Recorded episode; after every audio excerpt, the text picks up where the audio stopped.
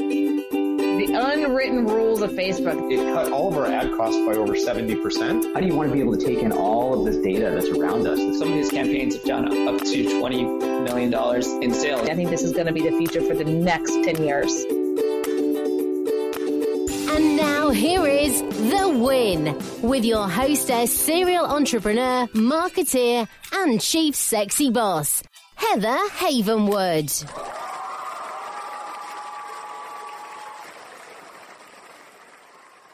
Look, our whole world revolves around our iPhone, iPad, Droid. You know, they say we look at our phones on average 150 times a day. And if you're a small business and want to actually grow, you need to reach people where they're looking at and listening the most their smartphones. See, marketing via text messaging is a great way to start, and it's super easy. Just text the word START to 72000 to learn more about my friends at Mobit. They're marketing experts and they will show you how to use text messaging for your business and to get more leads and convert them amazingly. Again, text the word START to 72,000. Again, that's text the word START, S T A R T, to 72,000.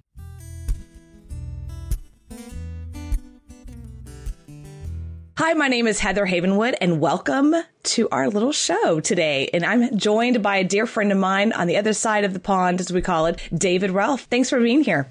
It is lovely to be here, and I'm slightly shocked because when oh. you was on my show, I, I'm actually a host of my own show. You told Yes. me to call you Heather Ann. Oh. firm on that, and you just called yourself Heather. So what is it, Heather or Heather? It's Heather Ann, but you know, it's funny. I don't necessarily call myself Heather Ann. Isn't that horrible? Oh, so, should I call you David Ann? Does that, did you like me to? David Sexy Stud? Anything you. You, know how you normally call me stuff. You call me anything you want. So, welcome everyone. This is David Sexy Stud Ralph of Joined Up Dots. That's good. I Ta-da. like that. Do you like that? You're welcome I, to I take like it. that. I like that big time. That, that's going to be my branding from now on. Take it, own it, own sexy stud, David Ralph. You will absolutely love it because that's who you are for me. That's who you are, your dear friend. So, David, you know, you are a bad A. Can I say badass on this? Yeah, badass podcast host you are, and Join Up Dots. You've done a ton of interviews, but you're a master at it. You really are. I mean, of all the ones I've listened to, and I've listened to a ton, I've been on a ton. You really are a master at it. But it wasn't always that way. So I wanted to kind of have a conversation with you between the worlds that you live in. You live in a world of being a podcaster, but you also came from what I call a real business. And I want to explain that to the listeners is that in this world of online marketing, I have been 15 years. My experience is people forget there's this thing called a real business with storefront or employees and taxes and like stuff like this. They forget because they go into this lifestyle business and they think, oh, it's all kind of airy fairy. That's not what I call the regular part of the world, you know?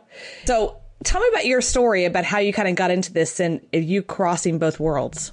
Yeah, it's funny actually because I actually cross three worlds really. Ah. I cross retail, I cross corporate, and I cross podcasting. So, for, for my own personal career, I have always been in corporate land. So, I've worked in city offices, and I was a financial trainer. And I'll tell you how my podcasting leap came. And somebody asked me this the other day, and I'd totally forgotten about this. But I was a trainer in a corporation, and it was only me and about 400 staff. And so I was constantly doing it all the time, all the time, all the time. And if I wasn't training, they were asking me to train something else, and it got to breaking point. So I thought to myself one day, I tell you what I'll do. I'll create these videos and these little. So I didn't know they were called podcasts, but kind of audio files that people can listen to at their desk. And I'd go into a room and I'd sort of record and then send it out into the office. So it was all sort of internal stuff. So when I left my corporation, I'd already sort of built up the skills to become a podcast host, not knowing it. It's how the sort of dots join up. And so it was reasonably seamless. I didn't know that I was going to do this, but I had the skills. And the, the brilliant thing about it is once you've got those skills, and I always say to everyone, if you're transitioning from a job because it's a bit crappy and you don't like it, look at what you can gain from that job. Really act as a sponge to soak up as much so that you can take it to the next step because mm. there's gifts within that environment. And so, very quick story. That's what I did. I sort of mm. took everything I could, how to record, how to put it out to the world, how to upload it as files. And then when I came into entrepreneurial world, I looked around and thought, what should I do? Oh, I know. I think I'll be a podcast host. And that's what I've done. Oh, I love that. I didn't know that. So you seriously went into a closet at the corporate office and like recorded things and then uploaded them and sent it out to the via email? Yeah, I used to create little videos and Oh my gosh. videos, and it was like on a training subject. So I used to do insurance and banking. So I'd record a bit of myself, sort of with a headphone, a very cheap Yeah. Logitech headphone, and people would play it at their desk, and I'd walk through the office, and I'd see my face burst up where somebody's had headphones on, and do these kind of online training courses. And then I found out it was quicker to do very engaging audio, so you could just mm. kind of record content and blast it out. And so it was the very first starts of me podcasting. And as I say, I'd totally forgotten that until somebody mentioned it the other day, and it all came flooding back to me. That's what I used to do. That's interesting. And I have a similar story just quickly is that when I was in corporate world too, now looking back, everything joins up is I did a direct response marketing campaign. At the time I didn't do it that. I just did this fax blast, you know, and I thought, oh, well, I'm just going to do this fax blast. And then I got all these orders back and they call that, that's called a direct response marketing campaign. I'm like, what? You know, so I completely get that. You just take everything you can from corporate world and you move it to the next space or your next world that you kind of move into. So tell me more about the first one. You said you moved through three different spaces. What was the first one? Well, the very first one, it's funny enough, I'm still kind of vaguely tied up with now because I am a full time podcaster. This is my gig and it's sexy time. I love doing this. It's great. Sexy time. Woo! Sexy time. Let's get down and get sexy. I don't say that very often, but I've got a corporate, well, it's a small shop. It's a retail shop that my mum and dad launched back in 1981. So it's been going for sort of like 35 years. And I started working in there when I was 11 as a kind of part time job. It was that or doing the paper round. And so mm. I did that. And then, funnily enough, I added a paper round on there because I like the money. And so I've been kind of ingrained in this organization, this small shop. And now they're coming into their 80s and this shop's still running. It's kind of slipped over to me. So I'm used to dealing with customers face to face and answering the telephone and doing all this kind of stuff on the online world we try to get away from. Now, I don't do it very often because, to be honest, I say, no, I'm not going to do it unless it's absolutely needed. But when somebody goes off on holiday, I sort of step in and cover. So I'm fortunate that my business now is pretty much online and can be uploaded and run at will, you know. So when you're in bed, it, it's doing its stuff. So I can plan it so that I can go, yeah, I go in there for five days. But I'll be honest, I hate it. I hate the restrictions of it all. I hate that I've got to be there at eight o'clock and I can't leave to half past five. I hate every single part of it. But on the plus side, it makes me love my life even more. It makes me think, ah, thank God I got out of the corporate rat race and created my own life where I can literally have these conversations and then walk around the garden and sort of choose my own time and then come back to it later. It's total flexibility once you create something that's worthwhile. I love that. You know, I had, I completely understand that, especially coming from where I came from corporate world. But there was a moment, David, and I want to share this because I, I completely understand when you say you really love what you do because you kind of go between both worlds. You start to appreciate your world. And there was a moment back in the day, back in 2005, 2006, I was literally completely distraught in my business at the time and I didn't know what to do. And I, just was like kind of scared and wasn't sure if I should go back to corporate world. This is what I did. I promise you. And I kind of feel bad that I did this, but I did. I totally did this. I got in my car. It was the middle of the day. I got in my car. I lived about two miles from the downtown area and it was the middle of the day of a work day. And I went down there and I literally sat across from like a little park where all the, I call corporate bees with their little magnet employee badges kind of hanged and they were all having like a little lunch and then they all kind of went back into their, I called the little birds went back up into the sky of the little building. And I went, I'm not there. I'm okay. And I, that made me feel better. Is that horrible? But it did make me feel like as long as I'm not doing that, I'm okay. yeah. And it's true, isn't it? When you find your thing, and my show is my thing, I just Yeah. know it. And fortunately, it's gone very, very well. I'm not saying it was easy. It was bloody hard, to be honest, to get it going in the first place. You know, pushing a boulder uphill, it takes a lot of effort until you get to that bit where it kind of gets lighter and lighter and lighter and starts rolling away with you. But through those adversities, you think to yourself, why am I coming back to this? Why am I coming back to this thing that is so much harder than I was doing before? And it just comes down to one thing. I love it. I love it and I want to get better at it. And that is what I feel. I feel every morning that thank God I made that decision because it's a decision that I made. Nobody mm. forced me to leave my company. They didn't want me to leave, but I left on my own terms. And I say to everyone, when you do that and you have only got plan A, because I'm going to be a podcaster, I haven't got any other sort of strings to my bow and I don't want them, then plan A is how it works. No escape route. Mm. Oh, I love that. That is so true. It's like you just go off the cliff and you just make sure you're committed 100%. Tell us a little bit like the statistics of your podcast, how long you've been going. And I think you do every single day. Like tell us the world of your current podcast. Well, funnily enough, tomorrow is going to be the 19th of March, and I just got an email flash up saying, Oh, your domain name was two years ago today. So I actually bought the domain name on the 19th of March 2014. I actually launched the show on April the 30th, 2014. For the first year, I went seven days a week, and it was an hour plus show seven days a week. But then when I got to the, the year, I sort of wrote out to my listeners and said, You know, what do you want from my show for the next year? Let's be creative people. And they said, less of it. We can't keep up with it. And I'd kind of thought that people would come to episodes randomly. They might choose one on a Monday or one on a Friday, but they were trying to listen to every single show and they couldn't keep up with it.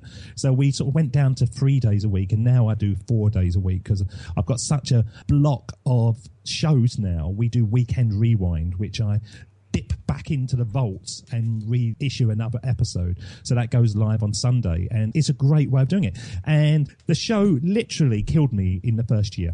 The first year, Thank you for being honest, because that's a lot. That's Yeah, a was. lot.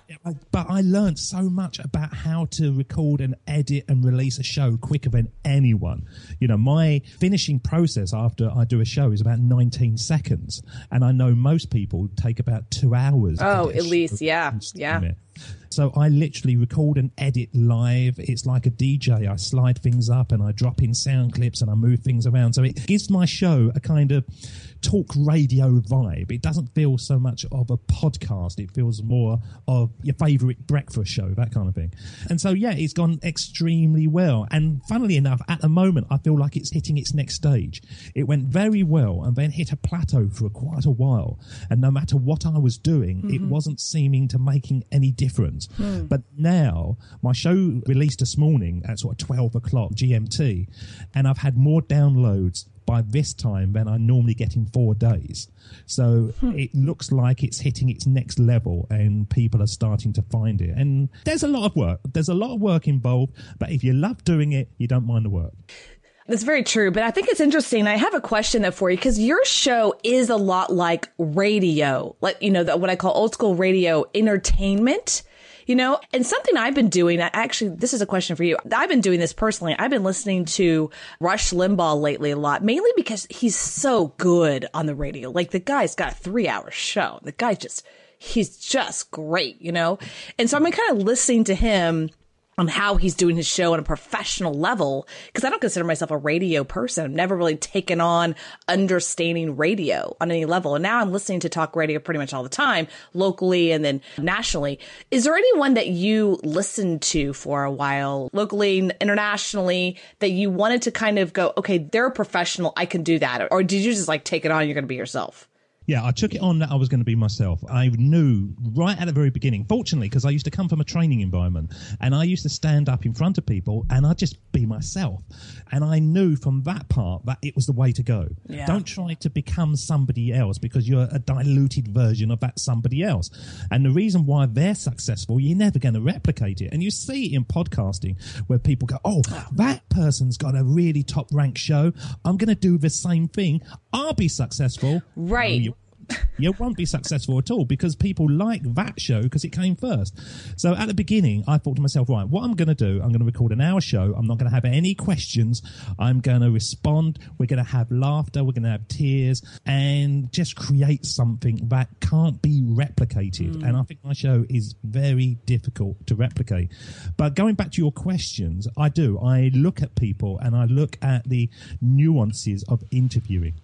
I think there is a skill to interviewing. Number one, first of all, I stopped listening to any other podcast because I didn't want at the beginning to be comparing myself with anyone. I just got my head down and started creating my show. So I didn't look at iTunes ranks and people talk about new and noteworthy. I didn't care about that at all because I thought if I'm worried about the first eight weeks of my life, then I'm missing a trick. You know, if I was worried in four years, then yeah, I've got something to worry about. But in that first eight weeks, you can't grow a business in eight weeks. But in No. podcasting land, that's what they kind of say. So I stopped listening to any podcasts and I just focused in on my own skills. But I listened back to every single show of mine three or four times. Now, I've done 575 shows, and even yesterday I recorded four shows, and I've listened to each of them three times because I want to get better at asking the right questions that I've never heard before, asking the questions that the guest understands and doesn't have to ask for extra clarification, and understanding the backstory of a question. Now, I'll tell you who does this very well, and I was watching him last night, is Howard Stern. Now, whether you like Howard or not, and he's not a big name in the United Kingdom, he's a much bigger name in America. Mm-hmm. He will ask questions that the guests will answer, and you almost think, why are you answering that? And it's almost like they haven't got a choice. They have to answer it. You know, I heard him talking about Simon Le Bon's scrotum. You know, who wants to talk about that? But Simon Le Bon. That's Howard Stern. Yeah, he just opened up and he started to talk about it and how he'd had a motorbike accident and he damaged it. And you know and you think to yourself this is amazing. How is he asking those questions? Now the reason he can do that is he creates the right mood. He creates the right mood at the beginning He's created that mood that if you go into that environment, you know what you're going to get. Right, I- I'm on Howard Stern. He's going to ask me these questions. I've got a choice. I either play along with him or I don't. And I think that's what so many podcasters miss out on. They don't create the mood that is right for their show. And so that when people hmm. come on their show, they know how to deliver. What they do, they have a diluted version of somebody else's show. And so when the guest comes on, they're not really sure how to perform. And I think that would be the biggest message I would say to any upcoming radio hosts or podcasters. Be consistent with what you're delivering because it makes it easier for you in the long run because people will then know how to deliver back to you and that's your guests. Does that make sense? Oh my gosh. It, actually, I'm taking notes. But what's really interesting to me, first of all, you just turned me on back to Howard Stern. And because I think he's brilliant. He's, forget about his politics or what you think of him like on that level. He is a brilliant host. And you're right. Like for some reason they go to Howard Stern show and all of a sudden they're just, they're talking about their dirty laundry. You know, I'm like, why are they? Yeah. it's the mood he's that's really interesting. No one's ever pinpointed you know like what it is about him but you're right. It's some kind of like a mood that he creates that allows people just to kind of share their dirty laundry on this radio show slash podcast. Do you think your what I call a hard, you know, retail business because you grew up in a business. I mean, 11 years old, your parents are working in a retail business and what I call a real business with employees and customers and inventory and all this kind of stuff. Do you think that that gave you a great sense of being an amazing entrepreneur now as a podcast host? I think it gave me the ability to connect with people. I think there's no harder audience than a customer. So when a customer comes in, A, they want it quickly. They want it cheaper than they got before. They want it right, even if they give you the wrong information. You know, our business is car spares shop. So if- if, you know anything about car spares, nowadays you need to have the registration plate. You need to have the number plate, the license plate. If you don't, there's more often than not five choices of every part. But you will get customers that come in and they will say, yeah, I want an oil filter for my car. And you say, okay, what's the registration? Oh, I don't know. They're all the same. And you think they're not all the same. And so I think that ability to be able to connect with people who aren't willing to connect with you has become very useful as I proceeded through my career because I became an induction trainer. So when somebody new would come into the company, I would teach them how to be a member of staff before freeing them out into the world. And I had to learn the ability to connect with people very, very quickly so they can trust me. And I've got a natural skill which I think I've fine tuned over the years because of all these different environments. That if I meet someone, even if I don't like them, they will think that I like them. But I don't do it in a kind of suck up way to them. I just manage to mirror their behavior. Whatever they want from me, I deliver back. I become a kind of personality chameleon, if you understand. Yeah, And that's what I've got from that environment. Like a mirror matching is what I hear. Like a mirror matching. I learned that particular skill. I'm like you. One of the environments I learned how to connect with people was when I was traveling around the country doing seminars. I mean, you literally would go into a city, you know, unpack your bag, go downstairs to the seminar, and you would be in front of strangers, you know, a hundred of them. And your job in an hour and a half is to see how many you can basically convince to know, like, and trust you to be safe to give you three grand. I mean, you had to learn how to look at your body, your body, your own body structure, how to look at them in the eye, how to connect with them and be with them and not let your stuff get in the way, you know? So I get what you're saying. Now I haven't been in a retail environment, but it sounds similar. Like you had to really connect fast and be able to move them towards the next step or let them go freely in a positive manner. Like, okay, didn't work. You know, we don't have the part, you know, move on. Thank you so much for coming in and hopefully you'll come back again. That's pretty interesting. And it's in a mirror matching perspective. How do you think, or do you think you have mirror matched a few things with Howard Stern or have you? Or Yeah, that's interesting. I think one of the things is he's a professional, and I think with me, I'm a student of the game, especially. yeah, ooh, I love that. Ooh, student of the game. I'm writing that down. That's awesome. I want to become not just an interviewer. I've actually created a new course, Heather, called Interview Masterclass, which is coming live very, very shortly because so many people asked me, How are you doing this? Like it was a step by step approach. And I said, Well, I, I just kind of do it. But when I started sort of breaking it down, because they kept on asking me, I realized there was 12 key areas. And those areas match up with Howard, match up with myself, match up with all the people out there that are doing a show that is based on questions of that moment. They don't write 12 or 15 different questions to go live with. You know, I can tell that you haven't written any questions. No. To what I'm saying. It feels like I'm unprepared though, not having that, just to be honest. It feels like that, but I'd rather it not because it feels so contrite. Like, hold on, Dave, you know, stop what you're saying. I gotta hold on. Here's a question. prepared? What is You know? prepared of having a great conversation with someone and then saying, "Oh, could you tell me your four favourite business books at the end?" Yeah. Which, so many people do. And I've been on some shows. I don't go on a lot of shows, but I have a really good conversation with them. But I can almost know that they've got that sheet in front of them, mm. which is one of the things they do. So a lot of people will send me a list of the, the flow, and I never ever read it because I think I don't want to do that. I just want to get on and respond to what they're saying. I don't want to have prescribed questions in my head. I just want to do it. And I think that's what Howard does. He is interested in that subject, but the bottom is interested in what his listeners want to know about that subject. I don't think all the time he says things because he believes it, but he believes that his listeners would believe it, if you understand. He So- knows his audience. Yeah, he's playing to his audience. voice for the audience, and I think that's what he does very well, and I think that's what I try to do. If my audience was on the microphone, what would they ask? So I don't actually ask the questions I want more often than not. I ask the audience questions. No, that's really powerful. You know your audience at this point, and so you're being like a conduit for your audience, is what I hear. And you know, it's interesting. Two years ago, it's been two years, crazy. I spent a year in study of improv, right? So you've heard improv in the theater world. And when I first got into it, I kind of signed for this course, like, oh, I'll go to the course, why not? You know, next thing I know, I'm like in a year course with them. Like I love, love, love it. And I, what I found out through the process is that improv is like the basis of all comedy. It's the basis of a ton of speakers and comedians. There are entertainers. If I said the names, you know them.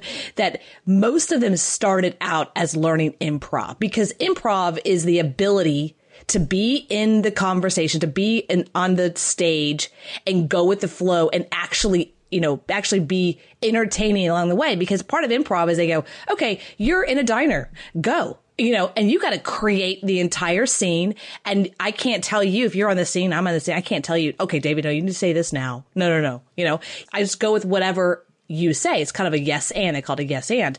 And I think that's part of podcasting. Whatever you say, it's a yes and, and then I add to it. Yes and, and I add to it. Where can I steer the conversation? I don't think I'm a master at it by any stretch of imagination. I'm learning from you right now. But I do think that Howard Stern are people that, you know, there's other people out there that are masters that you can, I wouldn't say try to be like them, but you can mirror match. You can watch what they're doing in the conversation. That's kind of what I was saying with the, the It's interesting you say that though, because at the moment I'm going into a phase of my show that I'm not yes and I'm no and. I think in the first Interesting. 100 plus Okay. show I was very much. Yes, I agree with that. That's very interesting. But now I've got that confidence where I'm saying to the guest, I don't think that's right. And this is why I don't think it's right. And they're coming back at me going, well, I see your. And I think it's become more vibrant, my show, over the last maybe 10, 15 shows, because it's gone from interview to discussion. And I think all the best sort of mm. conversations and discussions are the ones that you kind of want to eavesdrop in on. You know, they're so close to the edge of having an argument that it becomes a kind of juicy stuff.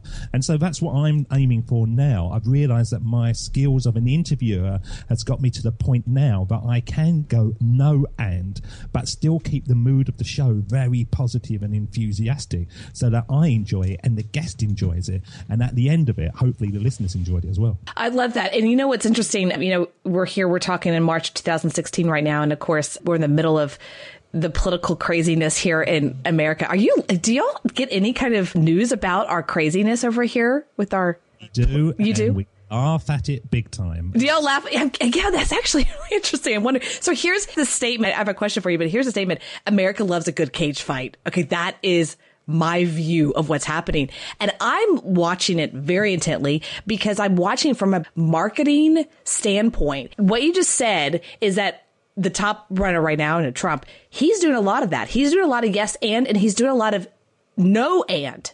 He, hmm. you know, with the moment you said that, I'm like, that's what he's doing. He's like, well, no, and, and it's interesting in the media. They're like, oh, what do you mean, no, and like, it's very upsetting to them. Like, why are you saying no to me? You know what I mean? Like, there's this, but I'm the media. You know, people say yes to us. Something the other day that we heard, and Yeah. he was at that conference. I'm sure you're aware of this. And some guy was heckling him, and he said, "You know, 20 years ago, you would have gone out on a stretcher, and I would have come down there and punched you in the face." Right. And although what he was saying was wrong, there was an element that I think most people would go, "Yeah, fair enough." You know, it's eye for an eye. If you you're not invoking violence, you're just saying, let's all get on with each other. Let's act sensibly. Let's be right.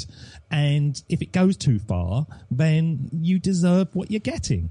And I see that with him, and so I can understand why he's winning. Yeah. But the bottom line is, you kind of think, yeah, that's all right when you're in America and you're all buying into that. If he goes into sort of some political environment where he's dealing with another country, saying, if you say that to me, I'm going to punch you in the face, how's that going to work if he ever gets into power? Well, that's a good point. And honestly, I think he is actually very presidential. But, you know, you have to look at if they pull the camera back, he's in this huge auditorium with the public. You know what I mean? And let's just be honest the public isn't always nice. so, you know. yeah. It's the everyday public. You, he can't control any of that environment, you know. And if you're dealing with any kind of large crowd, I'm talking like thousands, you can't control that necessarily. And so you have to either play into it, right? Or move it along, but you can't just be quiet. And I think that's what he's doing. He's controlling it by saying those things, you know. But when you're in a podcast environment, radio environment, you can kind of, in a way, move the situation around energetically. You can move the conversation, move the discussion. But when you're in this huge auditorium, I mean, God, that is just hard to do. And you're dealing with the public. I mean, anyone could walk in there, you know? Yeah, the bottom line is yes, you're dealing with the public. Yes, you're saying what's in your heart and what's in the rest of their hearts. Yeah. But ultimately, there comes to a point where people are frightened of that. And you see that time and time again. Yeah. We like realism. We like authenticity. We like people being unique. And he has got that. And Howard Stern's got that. Yeah. And all of them. But it comes to a point that the establishment goes, yeah, I love what you're saying, but no, hang on. It's just too much. And I think that's what's great in kind of media censorship in some ways, but you get the gist of it, but it doesn't go too far. And that's what I'm very aware on my show. I want to get to the point where my show is really cutting edge, but it never becomes wrong, if you know what I mean. It, it never becomes horrible, argumentative, but it has a vibrancy. And certainly from our side of the fence, your political election has certainly got a vibrancy. it's, it's comedic in many ways. It is comedic in many ways. And no, I love what you're saying, the media vibe. No, you're right, because your show has a vibe to it. Like when I get on that show or I listen to the show, either as a guest or am I listening, just listening, and as a consumer, like there's a particular mood that I kind of expect when I get on your show.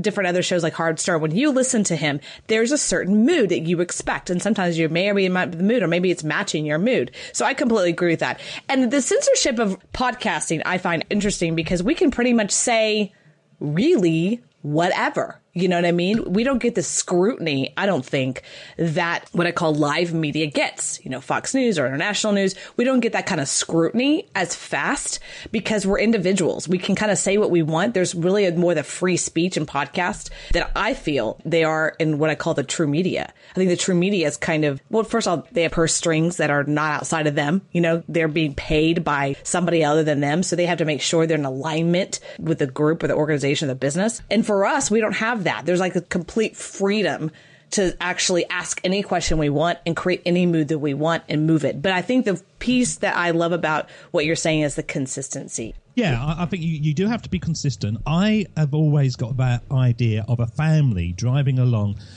listening to me in the car and the two kids in the back go, What's he talking about? So I'm always aware that although we might touch on some adult conversation, it never steps over. I, I would never want my show to be uncomfortable listening to. Yeah. And as you say, there are certain audiences that will tailor to that market, but I want something that, you know, if you look back on someone like Duran Duran, for example, talking back to Simon Le Bon, they've been around so long now that if you went to their audience, their concert, you would have the mum bringing their daughter, bringing the son, the dad, the granny.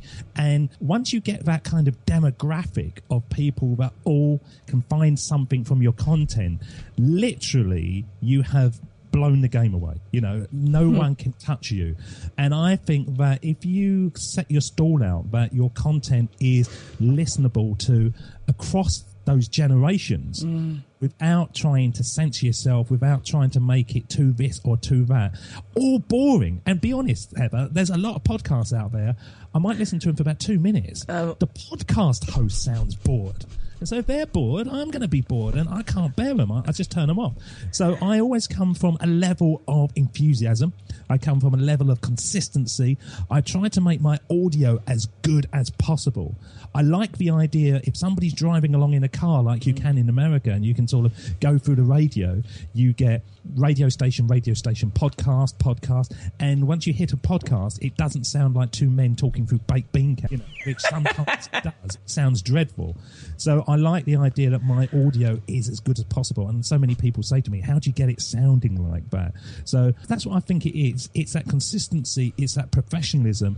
It's that basis of this is me. This is my job. And if I'm not liking it, then no one else should like it. So you've got to put your best foot forward every single time. Wow, thank you so much for that. Yeah, no, true. I'm just laughing because I love your analogy. What was that? A bean? What? Sound like? Bean can. You know, you get two people and a bit of string and they talk through baked beans. Oh, a kid. And some of them, it sounds terrible. And I almost have to sort of write up to these podcasters and say to them, Are you listening to your own show?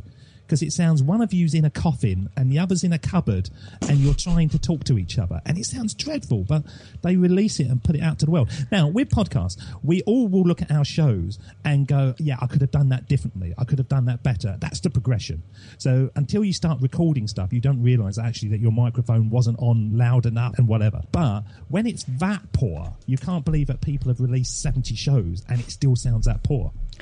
Let me ask you one question because I meant to ask you this, and it's something that I know some actors do and some very high professional athletes do. They watch their own, you watch, you listen to your own show. When you said that, first of all, I have this thing, I have a really hard time with that. I'm like, I can't listen to myself. I don't know what that is. I, but I know that, forgetting his name, he's a big time NBA basketball player. He's retired now, but he was somebody that actually would watch his own plays, you know, the next day. And he would look for like what's missing, what he did wrong through the entire process of playing. Do you do the same thing? What are you listening for when you listen to yours? I'm listening to pace. I'm listening Okay. to the right question. I'm listening. it- You know, I try to make mine quite funny in a lot of places. And if I actually laugh when I'm listening back, I think that's good. And I listen to the nuance, the atmosphere that you get on the show. You know, I recorded one a little while ago and it was terrible. When I was recording it, it was terrible. I'd ask the question and the lady would go, Yeah, that's right. Uh, and- and look at- I've been on one like that. It's like, oh my God, I'm pulling teeth. Yeah, and it was, you know, it felt dreadful as I was recording it. Now, I've listened back to it and it doesn't sound that bad because I realize that I've now got that understanding of having three or four questions lined up in my head so that when one doesn't quite hit, I can go with another one. And it literally was me sort of going with a question and then another question and another question and ending up as my own sort of show. But I do, I listen to everything. And one of the things that I'm really focused in on at the moment, as I say, is to make a comfortable friction between the two of us so that we can be two adults having an open discussion. I don't agree with them. They don't agree with me. At the end of the day, we shake hands. I think that's really important. And at the very beginning, if you listen to my early shows, the first 10, 15 minutes used to just be a ramble. I used to just be sort of going, you know, what did you do today? And, you know, what are you doing at the weekend? Total pointless. Now I literally steam into it. And I like to go to the sections that they don't expect. I do very long introductions. I literally give the guest's story away beforehand. It's a bit like Eminem. And so that they mm. can't hide behind it. I've already told what they want to talk about. So let's go behind that. And so I find more often than not, they will say to me, I've never said that before. And I think, no, I bet you haven't because you've always said the same story because the host has allowed you to say that. So it's that control element. The first two or three minutes is me literally going, this is what I want to talk about. I don't care what you want to talk about. This is what my listeners want to hear. That's what I'm going for. And by the mm. time I get that, within about two or three minutes, we're into the show. And that's mm. what I'm listening to at the moment, making sure that that first three, four minutes is razor sharp because that once again sends out the theme for the rest of the show. Do you feel doing that has really heightened your show, listening? Does that really helped you? Yeah, I think I'm Yeah. known for the introductions. Literally every single. No, you do great introductions. You do Yeah. amazing. I mean, your introductions are like off the chain. They're amazing. But I'm just like curious, like listening to yourself, if that really has helped you become a master at this point. I like listening to myself. I like my voice. One of the things that is You're in love with yourself, David. Yeah, but, people always Sexy say, I hate. I hate my voice. You know, I can't bear listening to me. And I always say to them, you're the only person on earth that thinks you sound like that. Everybody else thinks you sound like you sound. So just get used to it. And so now I listen to myself and I like the way that the voice has improved. It's a Mm. totally different skill from being on the microphone to being in an audience scenario. You talk in a totally different way. And I like the fact that the confidence comes through, the way your voice goes up and down. And people always used to say to me, You've got a perfect voice for radio. You should be on radio. And I never had the confidence to really buy into it. But now, every single day, I listen to it. And, uh, you know, I'll be honest, Heather. My show is my favorite show. I listen to my podcast more than any other. And that's not arrogant, but I enjoy it. And I enjoy what we're presenting to the world. And I actually laugh at my own jokes, as I say. And when somebody bursts into tears, which we've had quite a lot at, I actually enjoy that in a funny way because I realize that we've become raw and open and honest and there's no barriers between the two of us. We've connected. And so that's what i listen to. I listen to all those things but you've got to. That guy listening to his own or watching his own sports performance how can you improve if you're constantly churning it out but not reflecting? You've got to look at yourself. You've got to listen to yourself and get over yourself. That's what you sound like. That's what everybody else hears. Hmm. It would be weird if everybody else heard something different because they, they hmm. don't. That's your voice. Wow. That's pretty impressive. I'm taking that on. Taking that on. Voice. Anyway, I love listening to your voice. Oh, thank you. Thank you. I have I'm one of those people like I don't like listening to my voice. I'm one of those. I don't know where that came from. I have no idea. But yeah, even when I performed on my improv, I'm like, I don't want to see it. And I don't know what that's about. I don't know. But I think you're right. It's like taking it on as being a master of something. You have to be willing to say, I'm a professional here and I'm going to be listening to my voice and watching my show or whatever it is to go to the next level. Cause that's what I do with my copy every day. I mean, I reread my copy, you know, and I read it out and read it again and read it again and change it and change it and change it until I feel it's perfection to be able to send out. So it's the same thing. So I'm going to wrap it up. And I just wanted to say, does this one feel good? Yeah, I wanted to get your feedback since you're the ex- you're the master. I always feel if I feel excited, then hopefully it's coming across. And sometimes you do a show and it feels like you're pushing a boulder uphill. Oh. It just feels a bit flat. And funnily enough, they're the ones I get sort of emails from people where they go, Oh, I love that show you were talking to someone. I think, Really? It never sort of really hit home for me. It felt just like I was slogging it. But in this one, I feel like sort of, a, I feel like jumping up and down and doing Rocky, coming over and hugging you, and doing some crazy stuff. I would take the hug. Rocky. I love that show. I love that movie. Old movie. Rocky. I mean, I actually play that song in the background sometimes to keep me going. Dun-dun. Yeah, I just, I love that movie. One. Thank you. Well, thank you for this. Oh my gosh. Dun, dun, dun. Oh my gosh. I'm going to start crying. How can you not love that, eh? Oh my god! Thank you so much for that. Dun, dun, dun. Thank you so much for that. That was. I'm gonna start tearing up. Can I say I'm sexy boss Rocky girl? Is that? Yeah, yeah. Well, no, Rocky's a, he's a bit punched up now, isn't he? Yeah. And you go for the sexy boss. Go for that bit. Go for that. the glamour. Go for the glamour. Thank you, boss. Thank you, sexy stud, Mr. Sexy Stud. Well, everyone, this is sexy stud David Ralph with Join Up Dots. Go listen to his podcast. And just from the other side of the pond, thank you, love. I really appreciate you being here. And I have learned a ton from you, not only on this podcast and but listening to you, but also with your courses. And I would love to purchase your new course coming up. Tell us a little bit about that course coming up. You said it's about to launch. What is it about? Being a master Yeah, interviewer. well, it's about in the next couple of weeks actually, and it's interview masterclass. So it, it's twelve videos that we break down how to do the perfect introduction, how to do the research, how to deal with a guest when it hits the fan and they just don't engage with you, how to build rapport with people very very quickly. So we really sort of delved into it, and it's been in sort of beta. I've been testing out with people, and they literally say that this is going to be a game changer, and there's a lot of people. And it's funny, it's led me onto a next one that I'm building because of that. I focused in on the host, how to create the best show. A lot of people are saying, "Oh, I'm a guest on shows. You know, what do I need to do?" So we're starting to create a new one, which is to help guests really wow on shows because at the end of the day the only reason they come on shows is to ultimately sell their product somehow at the end. And more often than not the guest is missing a trick especially when the host isn't very good and it just seems a waste of time. So what you want to do as you do very well heather and you were saying at the beginning you over deliver the value no matter who you're dealing with. And that's what we're going to be trying to teach Well, thank you for that. Well, I'm definitely going to be a yes to the master class on the interview because I want to learn to become a master interviewer, you know, because it's not my natural. I feel like I'm really good as a guest. So I'm definitely interested in that course when it comes out. So everyone goes to joinupdots.com.